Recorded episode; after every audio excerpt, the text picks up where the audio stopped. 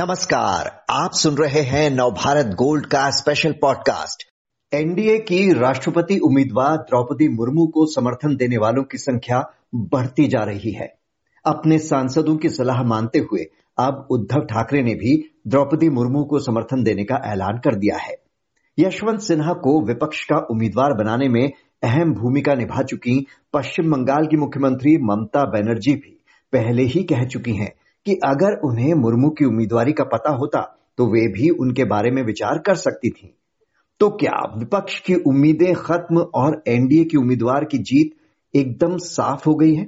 जानने के लिए बात करते हैं नवभारत टाइम्स लखनऊ के रेजिडेंट एडिटर नदीम से। नदीम जी, अब शिवसेना भी एनडीए उम्मीदवार के समर्थन में आ गई है। क्या वजह देखते हैं आप उद्धव ठाकरे के इस कदम की?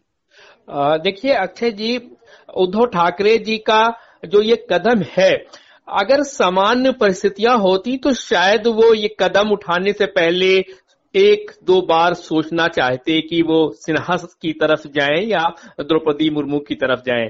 लेकिन इस वक्त उनके सामने अपनी पार्टी को बचाने की सबसे बड़ी चुनौती है और उनकी पार्टी के अधिकांश सांसदों की ये राय है कि द्रौपदी मुर्मू को समर्थन दिया जाए। और वो राय इसलिए है कि उनकी पार्टी के अधिकांश सदस्य इस वक्त बीजेपी के साथ खड़े दिखना चाहते हैं। एक नाथ सिंधे के साथ उनकी बातचीत चल रही है। ऐसी स्थिति में अगर उद्धव ठाकरे इस बात पर अड़ते कि नहीं, हमको जसवंत सिन्हा के साथ वोट करना है तो उनकी एक बार और फजीहत होती।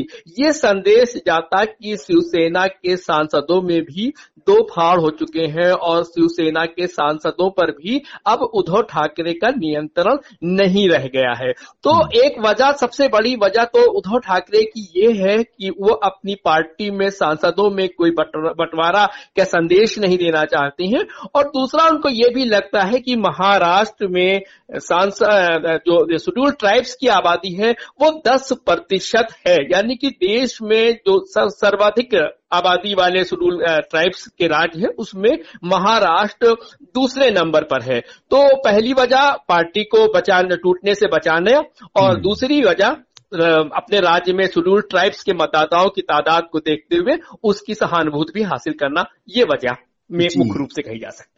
तो ये मान लिया जाए कि अब महाविकास अघाड़ी टूटने के कगार पर है और शिवसेना बीजेपी में नजदीकी बढ़ सकती है। हालाँकि संजय राउत ने कहा है कि मुर्मू को समर्थन का मतलब बीजेपी को सपोर्ट करना नहीं है। जी बिल्कुल। आ, मेरा भी ये मानना है कि बीजेपी को सपोर्ट करना उनका मकसद नहीं है। पहला लक्ष्य तो ये है कि ये संदेश नहीं देना चाहते हैं कि हमारे सांसदों पर भी हमारा नियंत्रण खो चुका है अगर उद्धव ठाकरे ये कहते कि नहीं हमको यशवंत सिन्हा को, को साथ जाना है और उनके सांसद द्रौपदी मुर्मू के साथ चले जाते तो ये उनके लिए एक और बड़ी पराजय होती। पहला तो अपनी पार्टी ये संदेश देना कि हमारे सांसदों पर उनकी नियंत्रण है और दूसरा जैसा मैंने पहले कहा कि हम्म। राज्य में अनुसूचित जनजाति की आबादी 10 प्रतिशत है तो वो कहीं ना कहीं उस आबादी का भी अपने साथ सहानुभूत हासिल करना चाहते हैं। ममता बनर्जी भी मुर्मू को लेकर नरम रुख अपना चुकी हैं जिससे उनकी पार्टी के सांसद विधायक ही कंफ्यूज हो गए हैं कि क्या करें। तो ममता बनर्जी क्यों ऐसा कह रही हैं कि पहले नाम पता होता तो मुर्मू पर ही सहमति बन सकती थी। दरअसल अक्षय जी, जो बीजेपी का दाव है, वो इस वजह से द्रौपदी मुर्मू पे जो बीजेपी का दाव है, वो इस वजह से बहुत राजनीतिक गलियारों में दूसरे राजनीतिक दलों को झटका देता हुआ है। कि देश में आठ प्रतिशत से ज़्यादा अनुसूचित जनजाति की आबादी है। और कई राज्य तो ऐसे हैं जिनमें चौदह प्रतिशत आबादी है। जैसे कि मध्य प्रदेश में चौदह प्रतिशत की आबादी है, मध्य महाराष्ट्र में दस प्रतिशत की आबादी है, उड़ीसा में नौ प्रतिशत की आबादी है। तो ये जितने भी क्षेत्रीय दल हैं, जो गैर बीजेपी हैं, गैर एनडीए के हैं, वो अपने को द्रौपदी मुर्मू के खिलाफ नहीं दिखाना चाहते, क्योंकि उनको लगता है कि चुनाव में अगर वो कहीं द्रौपदी मुर्मू के खिलाफ खड़े दिखाई पड़े तो उसका असर उनकी प्रदेश की राजनीति पर पड़ सकता है। ममता बनर्जी की जो आपने बात करी तो बंगाल भी ऐसा राज्य है जहाँ पाँच प्रतिशत आबादी शेड्यूल ट्राइब्स की है। और ऐसा नहीं है कि ये पाँच परसेंट आबादी बहुत पूरे राज्य में है तो कम से कम सीटों पर उसका असर होगा। ये कुछ खास इलाकों में है, इसलिए अच्छी खासी तादाद इनकी कई सीटों को प्रभावित करने वाली है। तो जो पाँच प्रतिशत की आबादी है राज्य में शेड्यूल ट्राइब्स की, ममता बनर्जी, उसको भी नाखुश नहीं करना चाहती है, और इसीलिए उनका ये बयान इस नज़रिए से देखा जाना चाहिए। जी, और इसीलिए वे खुलकर यशवंत के समर्थन में बोलने से भी बच रही हैं। लेकिन ये पूरे एपिसोड को देखा जाए तो एक बार फिर विपक्ष की जो एकजुटता है, वो कहीं ना कहीं गायब सी दिख रही है। ऐसा क्यों?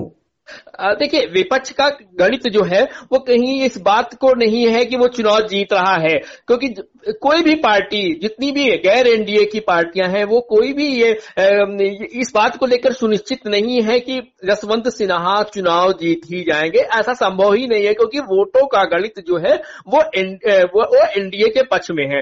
तो जो क्षेत्रीय दल हैं उन्हें अपने अपने राज्यों की फ़िक्र ज़्यादा है। वो अपने राज्यों में अपना अपना समीकरण नहीं खराब होने देना चाहते हैं। अब जैसे उड़ीसा में अनुसूचित जनजाति की आबादी नौ प्रतिशत है झारखंड में आठ प्रतिशत है गुजरात में आठ प्रतिशत है छत्तीसगढ़ में सात साढ़े सात प्रतिशत है कर्नाटक में सवा चार प्रतिशत है।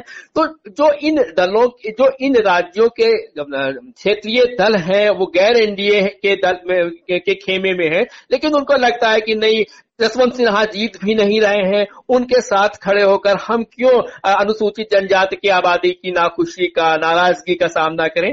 तो ज़्यादा से ज़्यादा आबादी जो है, वो ज़्यादा से ज़्यादा क्षेत्रीय दल जो है, वो मुर्मू को समर्थन देने की ओर बढ़ रहे हैं। अगर कहीं उनका यह समीकरण होता है कि नहीं, यशवंत सिन्हा जीत सकते हैं तो शायद वो सोचते भी, लेकिन अब एक वो हारते हुए उम्मीदवार के साथ खड़े होकर राज्य में अपना नुकसान नहीं उठाना चाहते। यानी कि राज्यों के गणित ने विपक्ष की एकता को एक बार फिर चोट पहुँचा दी। तो अब ये मान लिया जाए कि यशवंत की राह अब बहुत मुश्किल है और द्रौपदी मुर्मू के लिए रास्ता एकदम साफ़ हो गया है। या अब भी कोई टक्कर की गुंजाइश कहीं दिख रही है?